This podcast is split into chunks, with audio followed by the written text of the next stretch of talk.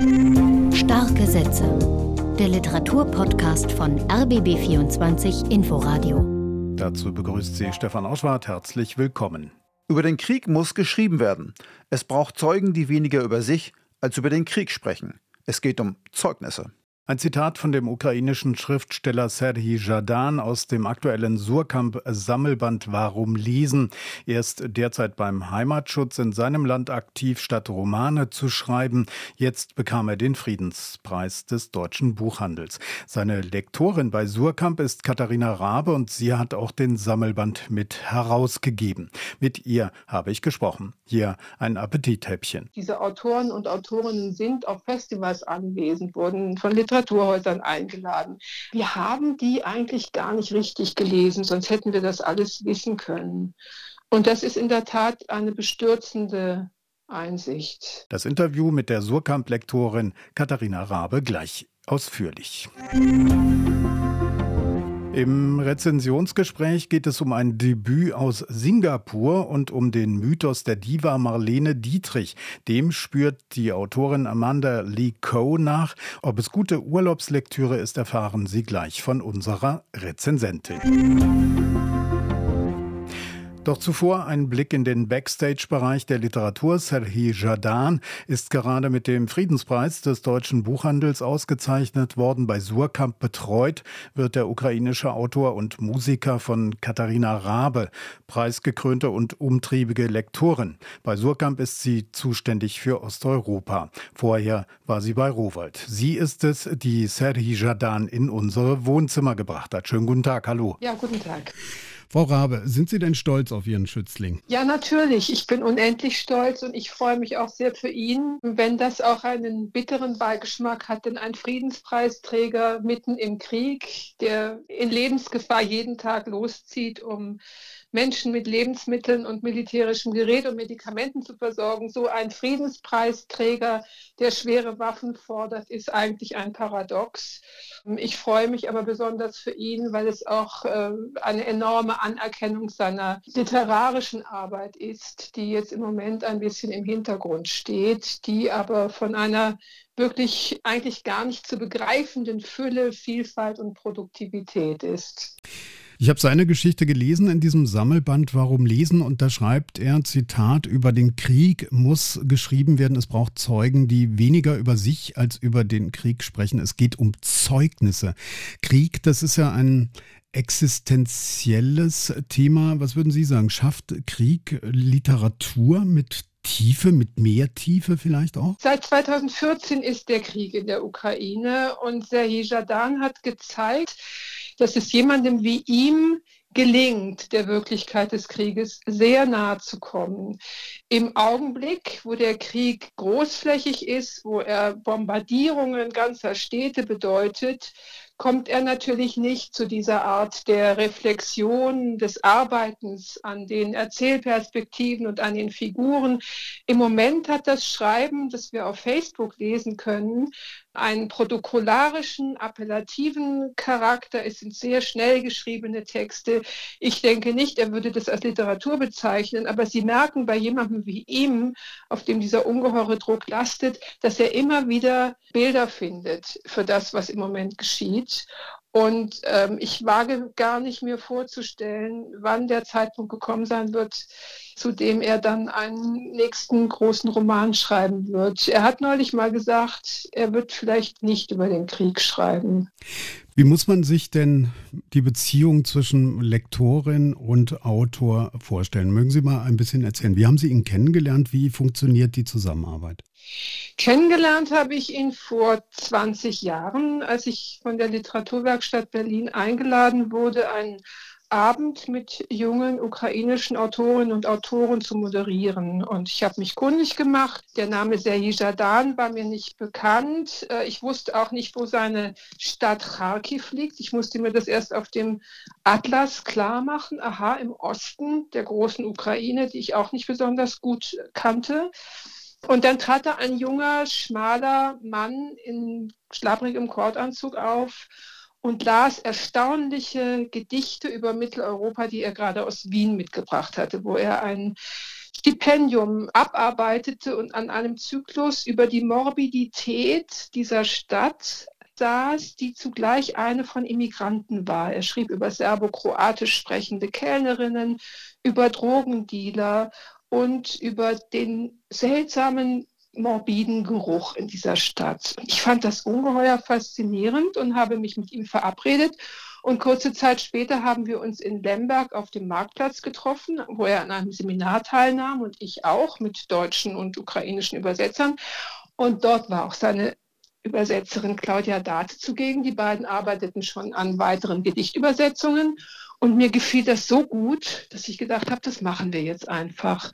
Und der fantastische Surkamp Verlag mit seiner legendären Reihe Edition Surkamp, wo ab und zu auch Gedichtbände und Essays erscheinen, waren gleich einverstanden, dass wir diesen Band mit dem eigentümlichen Titel Geschichte der Kultur zu Anfang des Jahrhunderts bei uns rausgebracht haben. Das war der Einstieg von Serhi Jadan. Er bekam dafür den Hermann-Lenz-Preis für junge osteuropäische Lyrik. Und kurze Zeit später fing er dann an, aus diesem lyrischen Sprechen, das immer sehr rhythmisch und vollgesogen mit Bildern war, übersetzte er dann plötzlich in Prosa, um die Figuren, die in diesen Gedichten schon zugegen waren, denen einfach mehr Raum zu geben. Und dieser erste Text, der dann entstand, Depeche Mode, war unser erster Prosaband mit ihm.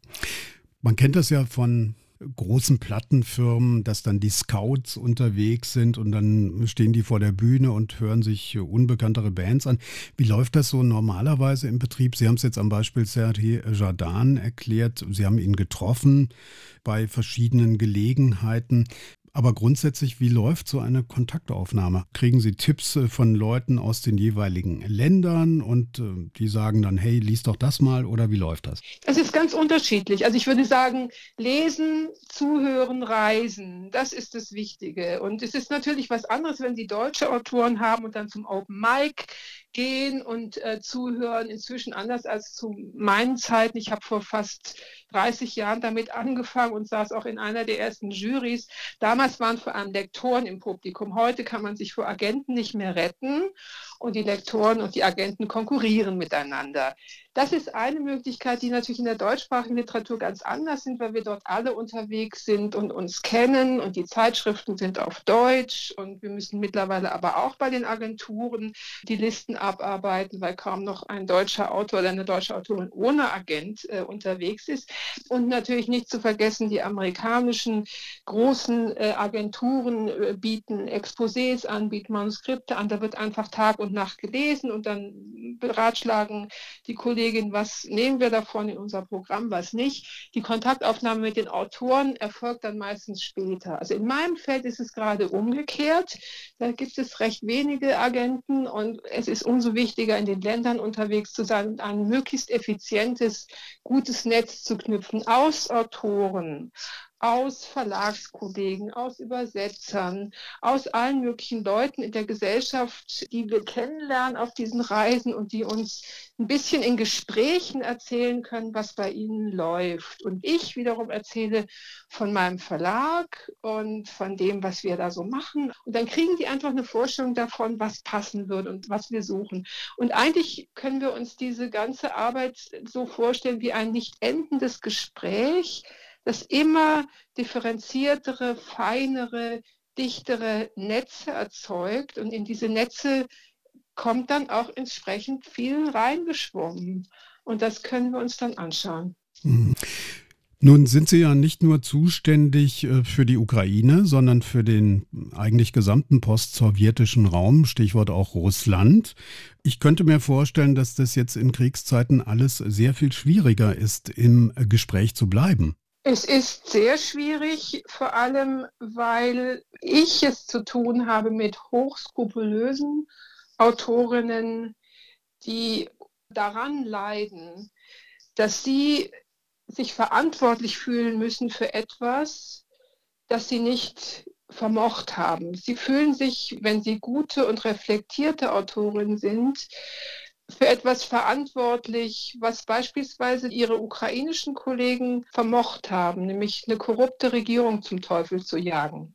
Und gleichzeitig halte ich es für unabdingbar, dass diese selbstreflektierten, zarten russischen Stimmen hier nicht durch eine äh, übereifrige politische Korrektheit von den Bühnen verdrängt werden. Aber das ist ein enorm heikles Feld und das Einzige, was da hilft, ist der individuelle Kontakt, dass wir, wenn wir Veranstaltungen machen, die ukrainischen Kolleginnen immer zuerst fragen, könnt ihr euch vorstellen, dass eine kluge und euch unterstützende russische Kollegin mit euch auftritt, ja oder nein? Und das ist vielleicht so eine Handlungsmaxime, die im Moment ähm, sich anbietet. Im Übrigen glaube ich auch, dass es uns gut tut, gerade in Deutschland, in uns zu gehen und zu fragen, warum eigentlich immer zuerst an Russland gedacht wurde, wenn an den Osten gedacht wurde und nicht an die vielen Länder dazwischen mit ihrer sehr reichen Kultur, die dann immer so ein bisschen merkwürdig als die Literatur der kleinen Sprachen behandelt wurde. Haben Sie eine Erklärung, eine Antwort auf diese Frage? Das ist zum einen der deutsche Russland-Komplex, zum anderen natürlich das Nachwirken des Eisernen Vorhangs. Äh, Europa war in Ost und West geteilt und die Länder dazwischen mit ihren vielen verschiedenen Sprachen, die zu erlernen enorm schwierig ist, haben natürlich schon in dieser Hinsicht eine hohe Hürde aufgebaut. Also man muss die überspringen, aber wenn wir das tun, dann lernen wir enorme Literatur kennen. Und im Beispiel Ungarns ist es ja so, dass Imre Kertész oder Peter Esterhazy, Peter Nadasch, leider sind die großen berühmten Namen alle männlich, ohne diese Namen wäre ja unser Bild der europäischen, auch der Weltliteratur unvollständig. Ähnliches gilt für Polen, es gilt auch für Tschechien. Und eigentlich kann der deutsche Buchmarkt recht stolz darauf sein, dass durch die reiche, intensive übersetzerische Kultur, die wir hier im Lande haben, sehr viel von dieser Vielfalt sichtbar geworden ist. Und ich möchte unterstreichen,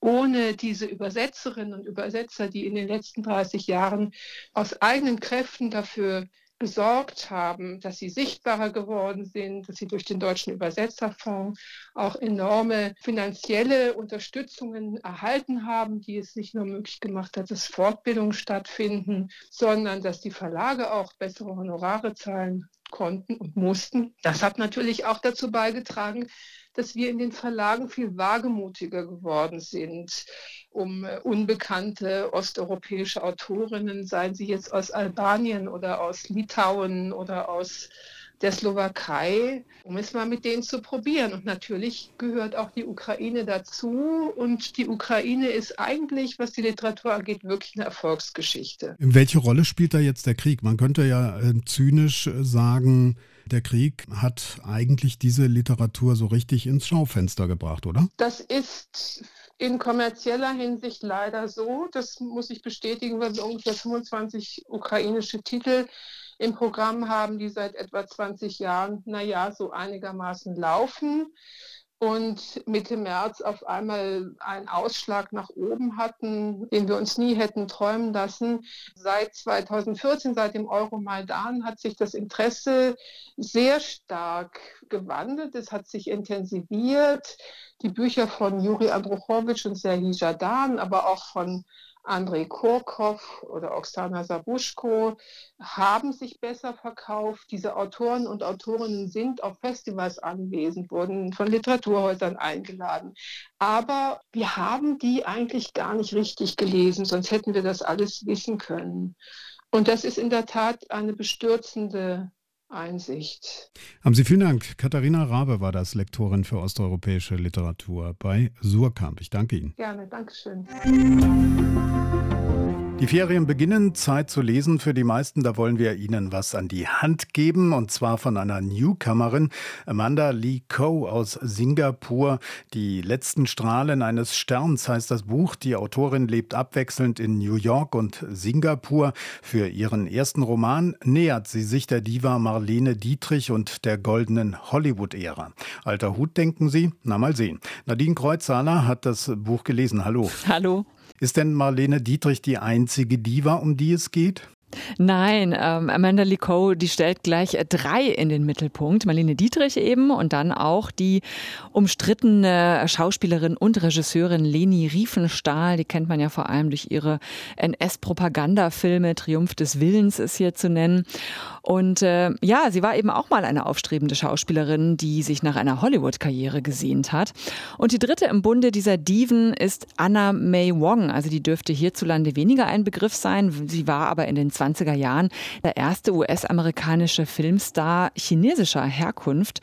Und diese Wege dieser drei Frauen, ja, die haben sich gekreuzt. Davon zeugt ein Schwarz-Weiß-Foto, das hinten auf dem Buchcover zu sehen ist. Und was hat es mit diesem Foto auf sich? War das äh, gleichsam der Startschuss für diesen Roman? Ja, genau so war es. Also in einem Interview hat Amanda Licot erzählt, dass sie das Foto eben beim Stöbern in einem Buchladen in New York entdeckt hat. Damals war sie gerade von Singapur nach New York gezogen. Und äh, dieses Foto, also man sieht Anna May Wong zwischen Marlene Dietrich, die so typisch mit ihrer Zigarettenspitze und äh, sehr frech aussehend und Leni Riefenstahl daneben. Ja, dieses Foto war in einem Band des Fotografen Alfred Eisenstedt abgedruckt und er hatte dieses Bild 1928 auf einer Party in Berlin aufgenommen. Ja, und schon sind Amanda Licot natürlich Fragen in den Kopf geschossen. Wie sind diese drei zu dieser Zeit für dieses Foto zusammengekommen? Wie gut kannten sie sich eigentlich? Und wer waren sie zu dieser Zeit 1928? Das war eben bevor die Dietrich zur Hollywood-Ikone wurde und bevor Leni Riefenstahl sich in den Dienst der NS-Propaganda Propaganda stellte. Und Anna May Wong war damals schon berühmt. Sie war gerade nach Europa gezogen und hoffte eben hier dem Rassismus in Hollywood zu entkommen und endlich auch mal als asiatische Schauspielerin ja interessantere Rollen zu bekommen als immer nur diese Stereotype. Und Amanda Licot äh, geht jetzt von diesem Foto aus, um den Lebenslinien dieser drei sehr unterschiedlichen Frauen zu folgen. Und wie macht sie das? Also ist sie dabei faktentreu, arbeitet alles schon der Reihe nach ab? Also chronologisch ist sie gar nicht. Sie mischt aber hier Fakten und Fiktion. Sie hangelt sich an den Biografien entlang und springt dabei auch zwischen den Zeiten hin und her. Also zum Beispiel von dem Ballabend in Berlin, also der Entstehungsszene dieses Fotos, von dem gerade die Rede war, geht sie direkt in die 80er Jahre in die Pariser Wohnung, wo Marlene Dietrich ihr Leben nur noch vom Bett aus führte. Also die letzten 13 Jahre ihres Lebens verbrachte sie bekanntermaßen zurückgezogen in ihrem Apartment, weil sie eben nicht wollte, dass irgendjemand sie alt und äh, gebrechlich sieht. Ihr Mythos sollte perfekt bleiben. Ja, und hier macht dann Amanda Licot etwas ganz Geschicktes. Sie schildert eben das Leben der Diva nicht nur, aber immer wieder, auch aus der Sicht von ihrer chinesischen Haushälterin BB und die hat noch nie etwas von der Filmdiva gehört. Und auch eben die Geschichte dieser Haushälterin wird erzählt. Und ähm, ja, das Schwierige an so einem Romanprojekt, denke ich halt, ist ja, wie das Leben von so bekannten Persönlichkeiten irgendwie noch interessant zu erzählen und ähm, so, dass es nicht peinlich oder abgeschmackt wird. Und das macht sie da ganz geschickt. Und äh, ja, und außerdem ähm, ist es ja auch so, dass diese Filmdiven natürlich ähm, auf maximale Kontrolle aus waren, was ihr Bild in der Öffentlichkeit anging. Und da reichert sie also dieses Spiel aus Fakten noch mit, mit Fiktionen an und spielt hier eben auch mit diesen Mythen.